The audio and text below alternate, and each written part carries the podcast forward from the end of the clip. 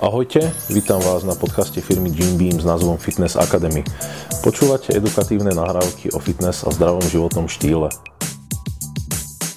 Ahojte, v dnešnej časti Fitness Academy vám prezradíme to, čo ste o vitamíne C možno ani netušili. Okrem toho, aké benefity ponúka, sa dozviete viac aj o tom, čo spôsobuje jeho nedostatok a aké zdroje vitamínu C sú najúčinnejšie. Vitamín C, označovaný ako kyselina L-askorbová, je dôležitou súčasťou organizmu každého zdravého človeka. Okrem jeho dobre známych účinkov, akým je napríklad podpora imunity a obrany schopnosti, poskytuje aj ďalšie benefity.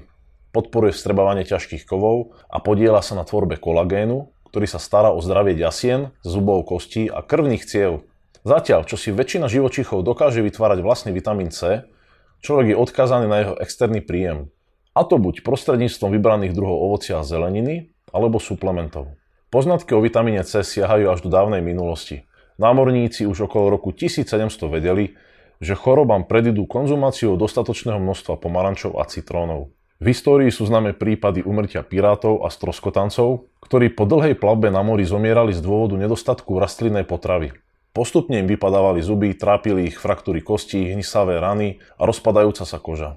Podobný scénar čakal aj posadku Žáka Cartiera. Kožu im zachránil Indián, ktorý celej posadke odporúčil konzumovať stromovú kôru a ihličie, ktorá je bohatá na vitamín C. Jacques Cartier sa rozhodol posolstvo liečivých stromov rozšíriť do sveta, no od lekárov ho nečakalo uznanie, ale výsmech. Oficiálne sa vitamín C dočkal objavu až oveľa neskôr.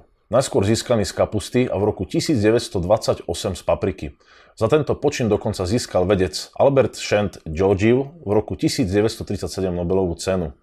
Teraz, keď už vieme, že aj naši predkovia využívali vitamín C pri liečbe rôznych ochorení, povieme si niečo viac o príznakoch, ktoré sprevádzajú nedostatok vitamínu C. Medzi jeden z najvážnejších príznakov nedostatku vitamínu C patrí choroba zvaná skorbut. Medzi jej symptómy patrí podkožné krvácanie a ťažké hojenie aj malých rán. Modriny a opuchy spôsobené ľahkými úrazmi, vypadávanie vlasov, zubov a bolesti klbov môžu byť príznakmi oslabenia ciev, spojového tkaniva a kosti. V súčasnosti je skorbut veľmi vzácným ochorením a na jeho prevenciu stačí už 10 mg dávka vitamínu C denne. Skorbut však nezmizol úplne, pretože jeho znaky sa môžu objaviť ako sprievodný jav pri niektorých veľmi prísnych dietách. Medzi ďalšie známe príznaky nedostatku vitamínu C u dospelých patrí napríklad strata pružnosti ciev, môže sa objaviť podkožné krvácanie, či dokonca krvácanie do slizníc a klbov. U detí sa môže deficit vitamínu C prejaviť nepokojným správaním, chudokrvnosťou, zníženou koncentráciou hemoglobínu či poruchami kosnatenia a stavmi podobnými chorobe zvanej krivica. Je taktiež dôležité poznamenať, že pri poklese príjmu vitamínu C pod minimálnu hranicu 10 mg na deň sa po niekoľkých mesiacoch objaví choroba u každého človeka. Prejdeme k tomu, aké úlohy plní vitamín C v našom organizme a prečo by ste ho medzi svoje výživové doplnky mali zaradiť aj vy. Vitamín C má v tele schopnosť odvádzať ťažké kovy, pretože jeho molekuly znižujú vznik a činnosť kyslíkatých molekúl, ktoré v tele vytvárajú proces oxidácie. Príkladom môže byť cigaretový dym, ktorý obsahuje olovo. C tieto ťažké kovy viaže na seba, čím zabezpečí ich jednoduchšie vyplovovanie preč z tela. Vitamín C takisto pomáha regenerovať vitamín E, ktorý telo zbavuje nežiaducich ťažkých kovov. Vitamín C je dôležitou súčasťou pri syntéze karnitínu, dopamínu a kolagénu, ktorý dodáva pokožke pružnosť, pevnosť a stará sa o dobrý stav zubov a ďasien.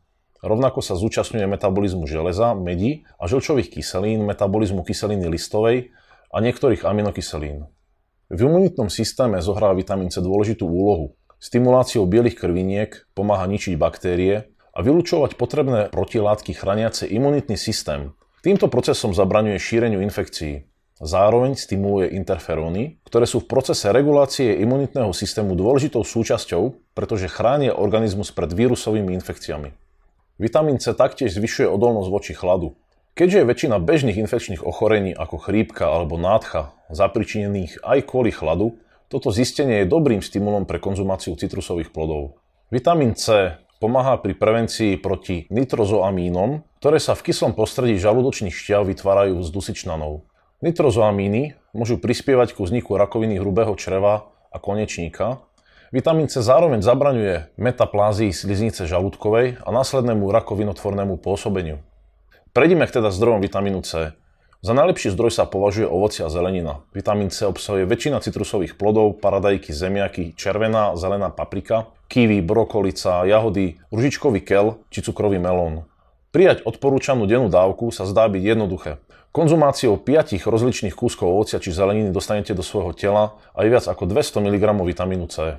Netreba však zabúdať na to, že vitamín C sa z potravín stráca počas dlhodobého skladovania a varenia, pretože účinky kyseliny askorbovej sa varením a rozpúšťaním vo vode postupne ničia. Účinnosť vitamínu C môže znížiť aj ohrievanie jedla v mikrovlnej rúre.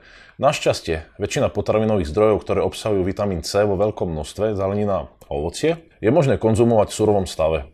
Okrem prírodných zdrojov vitamínu C ho môžeme nájsť aj v suplementoch. V tomto prípade existuje tiež viacero foriem. Prášková forma, šumivé tablety, či klasické tablety, ktoré môžete nájsť aj v našom e-shope. Základná odporúčaná denná dávka vitamínu C sa pohybuje medzi 100 až 200 mg. Avšak existujú rozličné výnimky.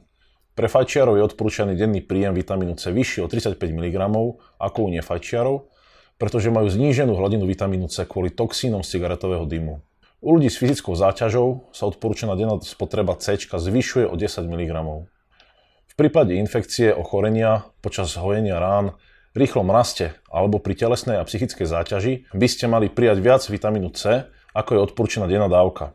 Zaujímavosťou je, že v rozvinutých krajinách je až polovica celkového množstva vitamínu C prijatá vo forme farmaceutických prípravkov, respektíve optimalizáciou nápojov a potravy.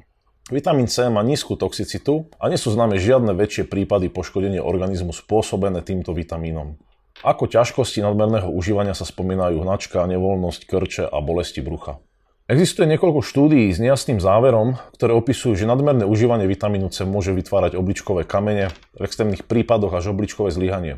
Iné štúdie hovoria o tom, že veľké dávky C môžu maskovať poškodenie pečenia a spôsobovať bolesti hlavy, nespavosť a dražgenie žalúdka. Stále však platí, že množstvo vitamínu C, ktoré nie je extrémne vyššie ako odporúčaná denná dávka, vylúči organizmus sám v podobe moču. Vitamín C užívam vo forme suplementu celoročne, v množstve 1000-2000 mg denne podľa obdobia, keď viem, že telo je vystavené väčšiemu stresu v dôsledku nadmernej záťaže v príprave na súťaže v kulturistike alebo v zime počas chrypkového obdobia. Ďakujeme, že ste si vypočuli náš podcast. Ďalšie informácie, ako aj produkty, o ktorých sme sa bavili, nájdete na jimbeam.sk. Vo videoforme nájdete tieto nahrávky na našom YouTube kanáli Jimbeam.sk. Nezabudnite subscribenúť na náš podcast, aby vám nič neuniklo.